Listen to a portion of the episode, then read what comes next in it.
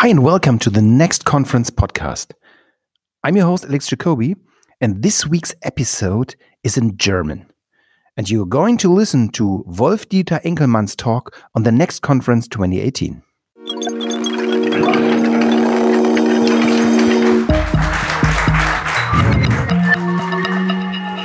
Vielen Dank für die Einladung. Und dann wollen wir mal gucken, wie wir reinkommen in den Gedankengang. Eine ganze Weile begleiteten die Digitalisierung nach meinem Eindruck zwei relativ berührungslos nebeneinander herlaufende Diskurse. Einmal der utopische Diskurs der Technik-Euphoriker und auf der anderen Seite der dystopische Diskurs der Bedenkenträger die äh, außerhalb der Technikszene seine Freunde hatte.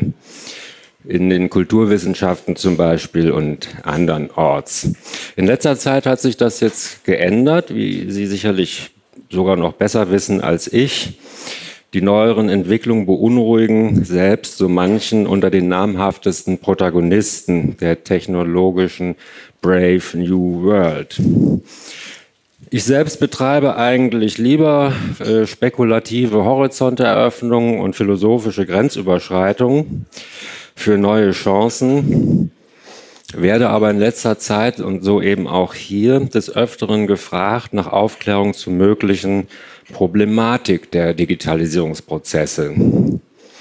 Ich werde jetzt auf einzelne Phänomene, die auch bereits von anderen diskutiert werden, im Einzelnen nicht eingehen sondern versuchen, tiefer liegende systematische Dynamiken aufzuschließen. Denn dazu ist die Philosophie ja schließlich auch da. Ähm, der Titel äh, kündigt schon an, Out of Love of Democracy. Ich bin bei dem Thema Partei. Ähm, ich werde jetzt ganz kurz einführend eine gewisse weltpolitische Kontextualisierung machen bzw. in Erinnerung rufen und danach das Thema fokussieren auf die Frage Alternative Demo Demokratie, Technokratie. Und äh, werde dann einsteigen erstmal mit der Demokratie, was da die relevanten Dynamiken sind, die unter Umständen in Frage stehen. Und dann äh, folgt die Technokratie mit ihren Grunddynamiken. Wenn wir also zunächst einführend mal das globale äh, Umfeld vergegenwärtigen, das weltpolitische, dann sehen wir, dass etwas Wesentliches geschehen ist in letzter Zeit, nämlich die Vormachtstellung des Westens als Weltleitkultur und zivilisatorischer Maßstab scheint zu Ende zu sein, in wesentlichen Hinsichten oder zumindest gebrochen. Also es hat auch früher schon alternative Politik- und Kulturmodelle gegeben, ganz klar, aber damals waren sie das war die sogenannte dritte Welt, nicht? also wovon man ja heute gar nicht mehr redet. Während wir heute Mitspieler haben, die wirklich potent gegenhalten können. Das ist etwas, was sich geändert hat. Und so erleben wir dann eben auch, dass autoritäre Politik, Wirtschafts- und Gesellschaftsmodelle weltweit, einschließlich Europa und den USA, zunehmend Zuspruch erfahren. Putin und Erdogan etwa gewinnen Wahlen. Äh, sie brauchen also keinen Militärputsch mehr, wie das früher noch üblich war, um Demokratie und Rechtsstaatlichkeit, Meinungsfreiheit und Menschenrechte auszuhebeln. Beide knüpfen dabei auf je eigene äh, jeweilige Traditionen an und China äh, ist nun auch sehr dezidiert und ausdrücklich angetreten, inzwischen die USA als die führende Weltmacht abzulösen. Da kommen, hinzu kommen die Herausforderungen des äh, radikalen Islam, der angetreten ist, nun wirklich alle Zivilisationen einschließlich der eigenen auszulöschen. Damit ist religiöse, das religiöse Herrschaftsmodell der Theokratie was wir in Europa ja vor Ewigkeiten schon verabschiedet haben, weltkulturell auch wieder im Spiel. Wie schon angedeutet, von diesen globalen Entwicklungen bleibt die westliche Zivilisation auch intern nicht unangefochten. Auch im Inneren brodelt es. Die liberale Demokratien des Westens sind in der Krise. Das Einzige, wo der Westen noch immer äh, federführend zu sein scheint, ist die Technologie. Wenn wir äh, jetzt uns dem kurz zuwenden, die Technologie hat ja kolossale Durchbrüche in den letzten Jahrzehnten äh, vollbracht. Und der Gesamtkomplex der Digitalisierung greift in jeder Beziehung so tief in alle Lebensbereiche der Gesellschaft ein, wie es vielleicht noch keiner technischen Revolution innerhalb der, des Industrialisierungsprozesses zuvor äh, gelungen ist. Mit Riesenvorteilen für die Menschen, die Wirtschaft, aber auch, so dachte man lange, für Freiheit und Demokratie. Und das auch noch in vielerlei Hinsicht kostenlos. Doch was umsonst ist, könnte am Ende vielleicht doch auch das teuerste sein. Seit einer Weile nun wird im Silicon Valley äh, diskutiert, ob es nicht an der Zeit wäre, die Demokratie als doch inzwischen wirklich veraltete, ich zitiere, Technologie durch etwas Besseres und Zeitgemäßes zu ersetzen. Und ist natürlich klar, woran dabei gedacht wird. Ab in die Hände der Experten für Technologie, Politik und Staat braucht es künftig nicht mehr. Technik und Wirtschaft können das besser. Dahinter steht äh, die angloamerikanische Art, Staat und Wirtschaft eher prinzipiell als Antithese zu denken, denn als ein Zusammenspiel, als eben politische Ökonomie. Eine Denkfigur, die in verschiedenen Ausformungen, wie etwa Walter Eukens Ordoliberalismus, eher in Europa beheimatet ist, besonders in Kontinentaleuropa natürlich. Aber auch hierzulande versteht manch einer in der Wirtschaft nicht so recht, warum es eigentlich den Wähler braucht. Man weiß doch durch seine Kunden und heute durch die Datentechnologie besser denn je, was die Menschen wünschen. Zumal sich die Wähler auch noch durch die äh, tollsten Versprechungen der Politiker verführen lassen. Äh, wie sich Kunden verführen lassen, fällt dann in der Wirtschaft dann äh, nicht so auf. Ähm, und zwar nicht nur im B2C-Bereich. Also ich habe das selber in der Beratung erlebt, äh, wie da im B2B-Bereich die Verführungen so laufen und jemand dann manch eine Maschine bestellt, äh, die gar nicht so doll zu seinem Unternehmen passt. Nun, die Frage ist, wäre es tatsächlich möglich, Demokratie durch eine Technokratie zu ersetzen? Dazu ist zunächst einmal zu fragen, ist Demokratie eigentlich und überhaupt Technologie? Als die griechische Antike die Demokratie erfunden hatte, da gab es zwar auch bereits bahnbrechende technische Erfindungen. Es gibt also durchaus einen Zusammenhang zwischen äh, Technik und Demokratie. Darauf kann ich jetzt nicht näher eingehen, aber was die Griechen auch eigentlich unter Technä, wo das Wort ja herkommt, griechisch Technä, verstanden, war schon auch noch ein bisschen etwas anderes, als was wir heute haben. Was ist Demokratie? Die Entstehung der griechischen Polis samt Demokratie war eher eine dramatische Entwicklung denn eine technologische. Entsprechend war zum Beispiel auch das Drama, nicht Technik, das vorzügliche Medium der gesellschaftlichen Selbstverständigung. Namentlich in der griechischen Tragödie. Das ganze Volk hockte am laufenden Band enthusiasmiert im Theater, dass also sogar die Philosophen irgendwo Zweifel kriegten, ob das alles so gut ist ähm, wenn Sie mal eine äh, dramatische politische Ökonomie lesen wollen, also um sowas mal kennenzulernen, wie sich sowas darstellt, da empfehle ich Ihnen Nietzsches Genealogie der Moral, die zweite Abhandlung. Da äh, können Sie mal lesen, wie Politik und Wirtschaft und Individualität, individuelle Bürgerlichkeit äh, sich als eine, also in einer dramatischen Darstellungssprache darstellt. Das aber nur als Hinweis. Äh, mit dieser ähm, Polis-Erfindung und der Einführung der Demokratie wurde zugleich die Konstellation von Staat und Wirtschaft, also die Trennungskonstellation, wie wir sie eben heute auch haben, auf Griechisch Oikos und Polis oder umgekehrt, Polis und Oikos, erfunden. Und ohne diese, äh, dieses Doppelspiel von Staat und Wirtschaft ist Demokratie als Herrschaft des Volkes gar nicht zu denken.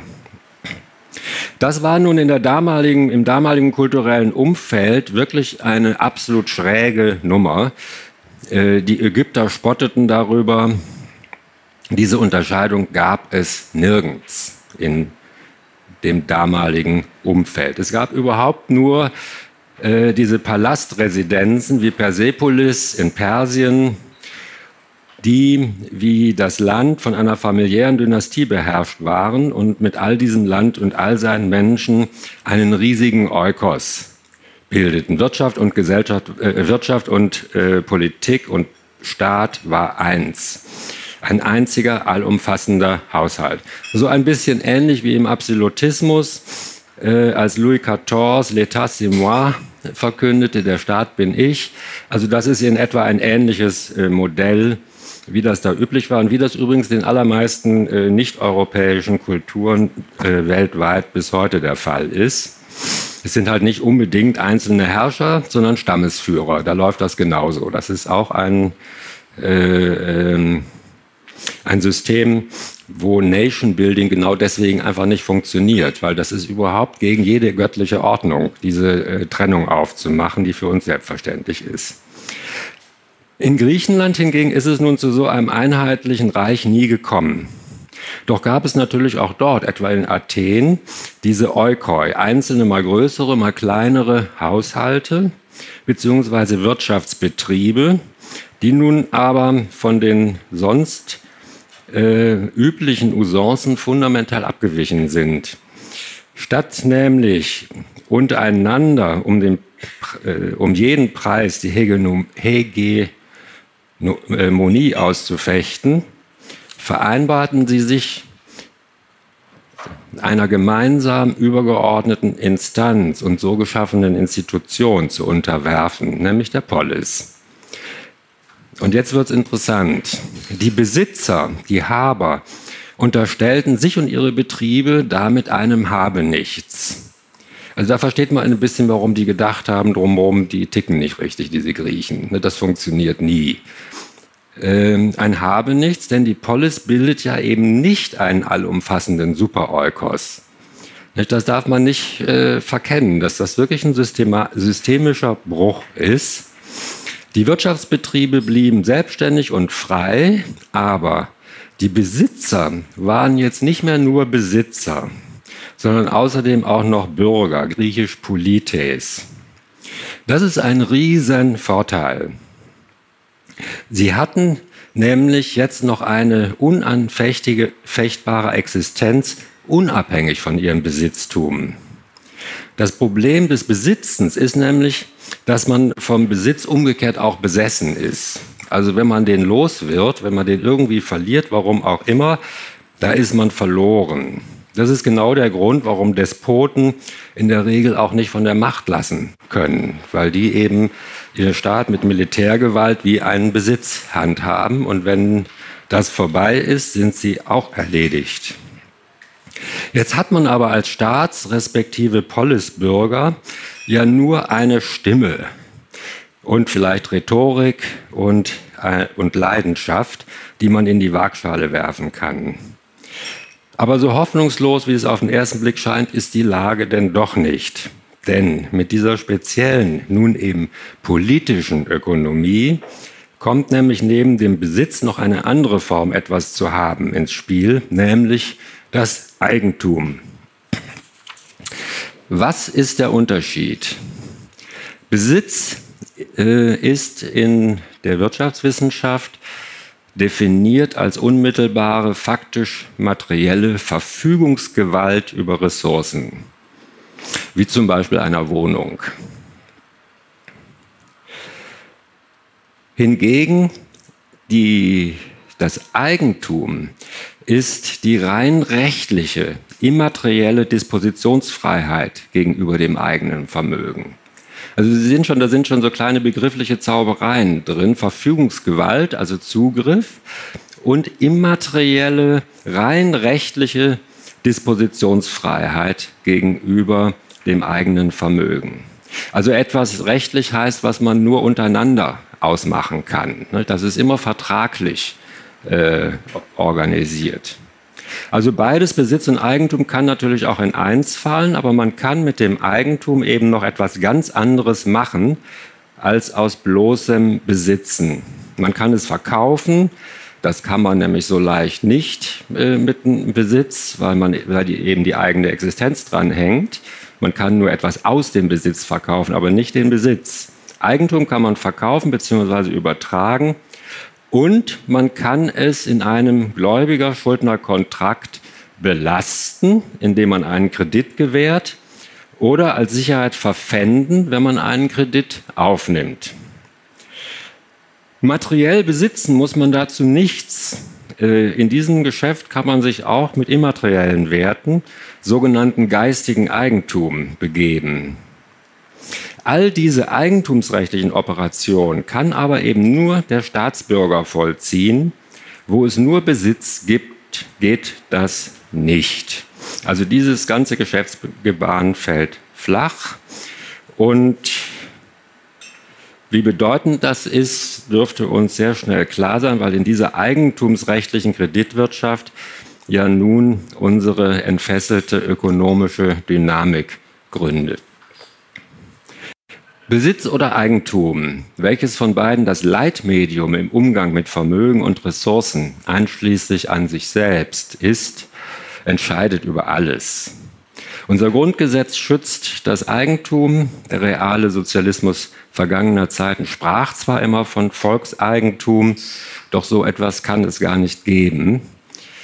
Die Realitäten waren auch entsprechend besitzlogisch formierte Machtverhältnisse. Die Partei hatte exklusiv die Verfügungsgewalt und war, ja, und so gesehen ist der im Westen auch ewig diskutierte Gegensatz von freier Marktwirtschaft und Planwirtschaft systematisch gesehen auch der falsche Gegensatz. Besitzökonomie, Eigentumsökonomie, das wäre das Richtige gewesen. Und in den eingangs erwähnten illiberalen Politikmodellen werden Sie das überall immer finden. Es geht sofort los mit einer Konfrontation gegen das Eigentum, weil da viel zu viel bürgerliche Autonomie und Selbstständigkeit äh, drin sitzt. Das ist also eine Eigendynamik, die ist relativ unausweichlich. Wenn wir uns nun von hier aus die Umsonstkultur der Big Data-Ökonomie ansehen, dann finden wir auf der einen Seite heute nahezu weltumspannende Monopole, Mehr noch, also nach Peter Thiel in seinem Buch Zero to One äh, wird das auch die These aufgestellt, dass diese Geschäftsmodelle prinzipiell anders auch gar nicht funktionieren würden. Es gibt also eine gewisse Zwangsläufigkeit dazu. Ähm, nun gibt es in den Demokratien aber Kartellgesetze gegen derartige Monopolbildungen. Und dabei geht es gar nicht nur äh, darum, dass man ähm, den Wettbewerb davor und die über, vor über, die, den Wettbewerb stark machen will, um zu verhindern, dass es zur Übervorteilung der Kundschaft kommt. Das Problem ist vielmehr tatsächlich der drohende Systemwechsel von der eigentumsgetriebenen Kreditwirtschaft zu einer besitzlogischen, eben alleinigen Verfügungsgewalt über Angebot und Nachfrageressourcen. Auf der anderen Seite der Umsonstkultur der Plattform- und Smartphone-Ökonomie erleben wir einen durchgreifenden Datenabgriff. Der daraus folgende Umgang mit uns schließt uns, wie inzwischen ja kritisch reflektiert wird, in eine Echokammer permanenter Selbstbestätigung ein. Man will uns ja schließlich nicht durch Unangenehmes von der Plattform vertreiben. Das vielleicht noch größere äh, systematische Problem ist aber, dass sich auch hier bereits latent ein Systemwechsel von der Eigentumswirtschaft in besitzlogische Verfügungsgewalt vollzieht. Wir werden da ja nicht gefragt. Man greift einfach zu, Einverständnis wird vorausgesetzt oder äh, de facto abgenötigt, weil man sonst einfach äh, ausgeschlossen wäre. Also damit äh, graben sich die Digitalunternehmen à la long selbst das Wasser ab. Denn zumindest die Start-ups sind ja auf Venture-Kapital, also auf die Eigentums- und Kreditwirtschaft nach wie vor dringend angewiesen. Wir sehen, die technokratische Übermächtigung der politischen Eigentumsökonomie ist schon jetzt latent systemrelevant und problematisch. Das wird noch eine echte Herausforderung für die Zukunft. So gesehen irren die Netzaktivisten auch gewaltig, wenn sie im Einklang mit den Monopolen meinen, die Freiheit des Internets verteidigen zu sollen, äh, indem sie sich gegen den Schutz des Rechts auf geistiges Eigentum kaprizieren. Jetzt also nochmal so zu den, den, den Hintergründen. Warum läuft das so, so unproblematisiert? Das liegt meines Erachtens daran, dass ähm, im Hintergrund der technologischen Entwicklung ja die Naturwissenschaften stehen. Also die naturwissenschaftliche Rationalität. Und der deutsche Philosoph Odo Marquardt, der hatte einmal zwei grundlegende Wissensformen unterschieden.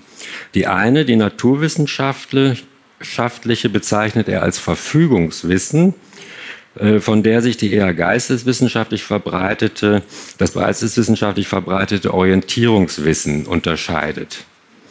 Also das ist schon in der grundlegenden Wissensform, deswegen weise ich darauf hin, angelegt. Und das macht ja genau den Erfolg der Naturwissenschaft aus. Das muss man ja ganz klar sehen, dass sie ähm, die Naturerkenntnis eigentlich nur in einer Form betreibt, nämlich Natur verfügbar zu machen. Ansonsten würde die also von keinem Staat der Welt derartig finanziert, wie das der Fall ist. Also Wissen heißt äh, über Wissen oder die Gegenstände des Wissens auch verfügen zu können. Das ist also ganz selbstverständliche Kodierung. Äh, bereits in den 70er und 80er Jahren wurde in der Öffentlichkeit unter der Frage, ob denn nun wirklich alles gemacht werden muss, was auch gemacht werden kann. Die Älteren unter Ihnen werden sich an diese Diskurse äh, erinnern, denke ich eine Art informeller technologischer Unterwanderung der freien demokratischen Willensbildung kritisch reflektiert.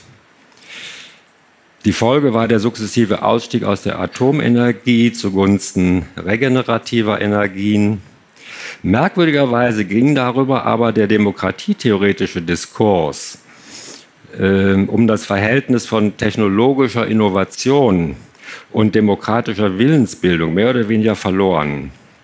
Stattdessen äh, griff die, wie ich es gerne nenne, Erpressungslyrik äh, der angesichts des Klimawandels unbedingten Notwendigkeit einer Energiewende um sich.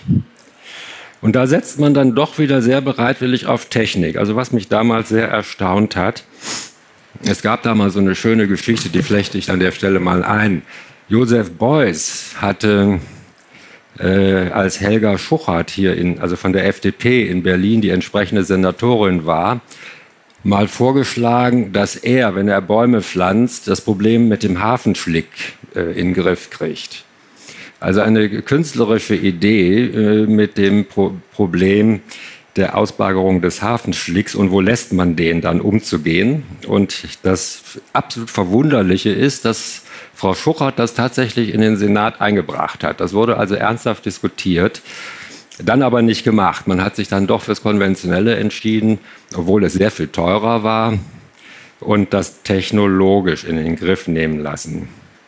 Heute sind die biologischen Wissenschaften ein bisschen weiter. Es wäre tatsächlich was dran gewesen an dem, an dem Beuyschen Vorschlag. Also nur so mal, dass man mal, mal so sieht, äh, dass durchaus Leute sich Gedanken gemacht haben, dass man Probleme auch anders als technisch lösen kann, möglicherweise. Ja, das wie gesagt ist aber dann äh, vorbei.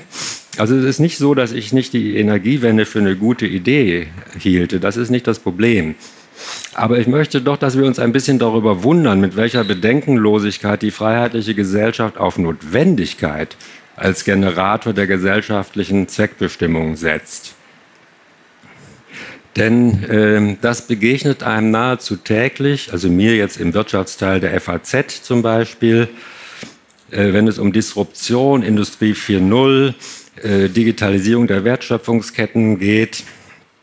Es ist also man muss, ob man nun will oder nicht, digitalisieren. Und auch privat.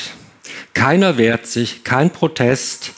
Das ist vollständig alternativlos. Also da kommt auch der Merkelsche Begriff der Alternativlosigkeit her. Und man ahnt schon aus den Folgen, die das eben hatte, wie problematisch das ist.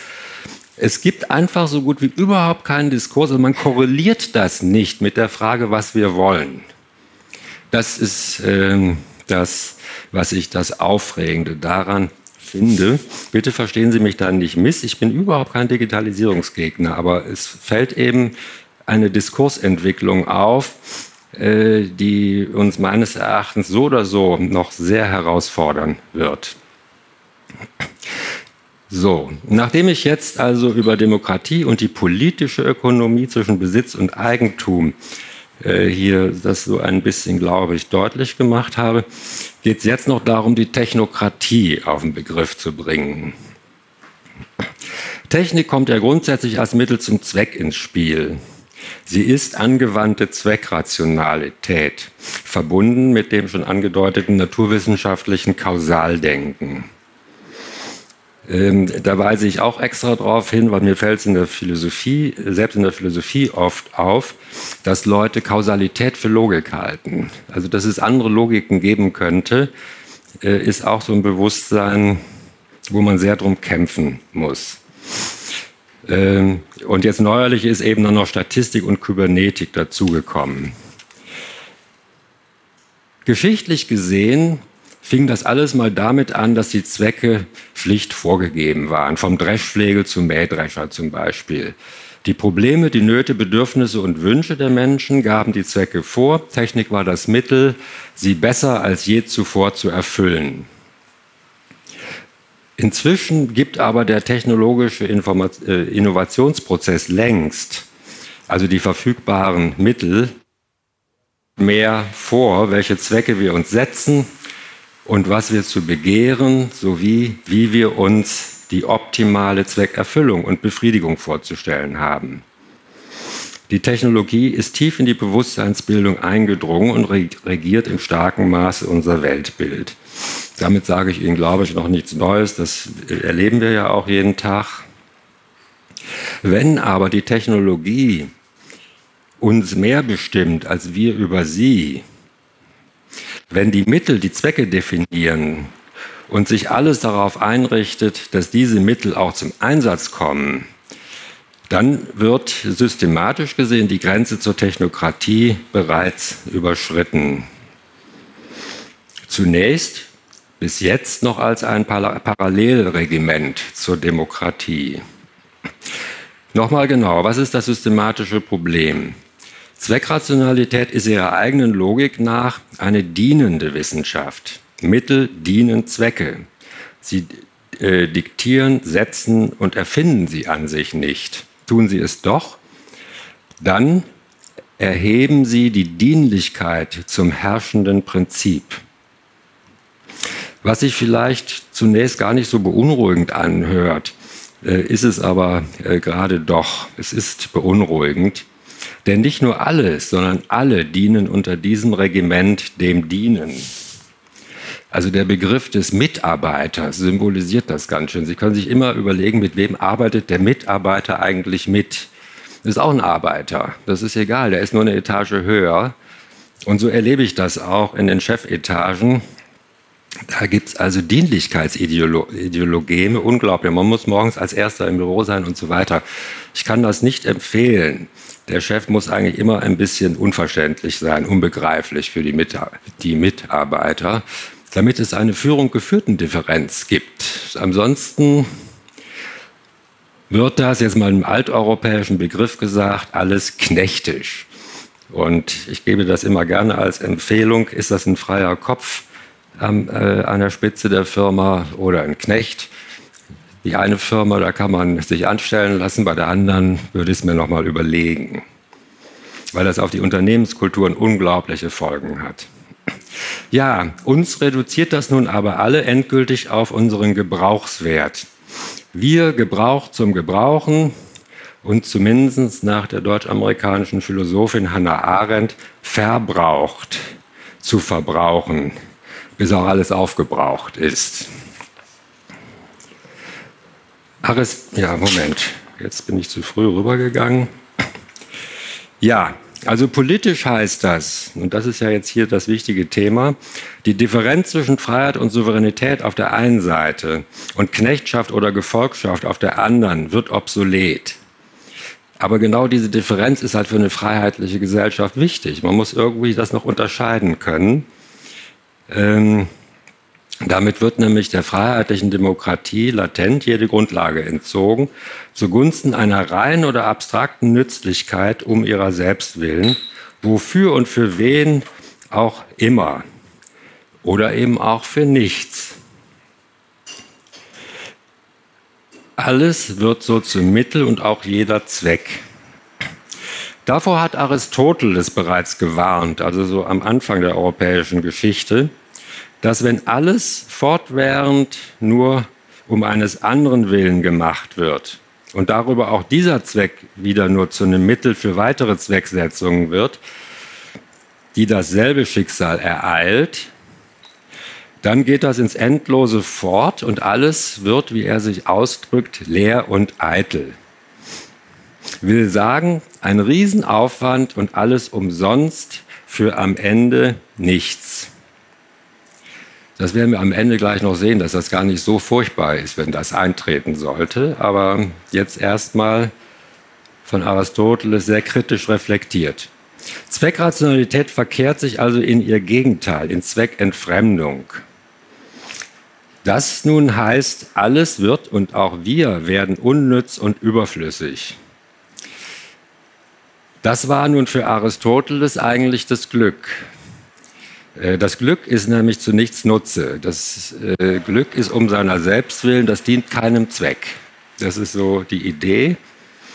In der Literatur wird das immer nicht so betont, äh, dass es völlig unnütz und überflüssig ist und gerade deswegen wichtig.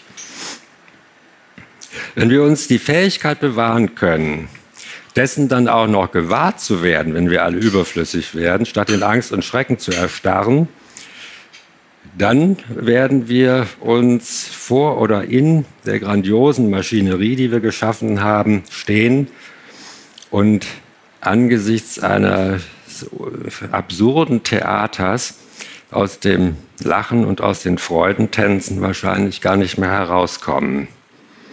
Aber das ist eben auch eine völlig neue Herausforderung und aus meiner Sicht auch erst die wahre Disruption, die äh, kommt also erst, während ich eben doch der Meinung bin, dass das, was wir als Digitalisierung erleben, eigentlich in der ganz logischen Entwicklungskonsequenz der bisherigen Technologisierung der Gesellschaft liegt. Äh, dieser Prozess der Verüberflüssigung, der ist bereits im Gang und das ist jetzt mein letzter Punkt. Ähm, wenn wir uns nämlich mal fragen, was handelt uns der technologische Fortschritt eigentlich ein, dann kann man eigentlich nur sagen, also so insgesamt gesehen, von den einzelnen Zwecken abgesehen, alles wird immer leichter. Erst die Arbeit, dann das Leben, sodass man also sagen kann, Komfort ist heute der Inbegriff der Zivilisation. Komfort gegen Barbarei. Smart Cities, automatisiertes Fahren, Smart Homes. Also wir beziehungsweise unser Einsatz wird irgendwie immer überflüssiger. Wir müssen da nichts mehr selbst machen. Das wird uns alles abgenommen. Wir brauchen nur noch so dran zu denken, dass wir zu Hause irgendwie äh, im Kühlschrank was vorbereitet haben wollen und dann wird das automatisch vorbereitet. So sind ja da so die Zielvorstellungen. Ähm, Marx, aber auch Keynes waren überzeugt, dass nur die Automation uns aus der naturgegebenen Notwendigkeit, unser Leben zu erarbeiten, äh, befreien könne. Und in der Tat, wir bearbeiten arbeiten bereits seit Beginn der Industrialisierung, äh, der uns in eine Arbeitsgesellschaft gezwungen hat, bei allem, was wir anpacken, immer auch an der Abschaffung der Arbeit. Man beruhigt uns, äh, dass all das, was daraus folgt, auch wieder genug Arbeit machen wird. So ist es bisher auch immer gewesen. Wir werden nie fertig. Aber ist das auch ein Beweis, dass das für alle Zeiten so sein müsste? Meiner Meinung nach nicht. Und was ist eigentlich die wirkliche Schreckensbotschaft? Dass uns die Arbeit ausgeht oder dass uns die Arbeit nie ausgeht? Dass wir gebraucht werden oder dass wir überflüssig werden und uns nichts und niemand mehr braucht? Das können wir vielleicht diskutieren. Nur, äh, wie ist das dann mit der individuellen Erwerbstätigkeit, in der unsere Kaufkraft und in der unsere persönliche Freiheit gründet? Das ist noch ein ziemliches Rätsel. Aber schon Keynes meinte, man müsse den Kapitalismus ja nicht für das Ende der Fahnenstange halten. Für ihn war das eine Übergangsphase, nur um die Demokratie ist es, finde ich, doch schade. Soweit mein Vortrag. Jetzt können wir diskutieren. Wenn ich nochmal zurück abwickle, zum Schluss Automation und Komfort, davor äh, Zweckrationalität und Technokratie und davor hatten wir Demokratie mit den Grund Dynamiken von Besitz und Eigentum, der politischen Ökonomie und zu Beginn den kurzen Überblick über die politische Weltlage. Vielen Dank.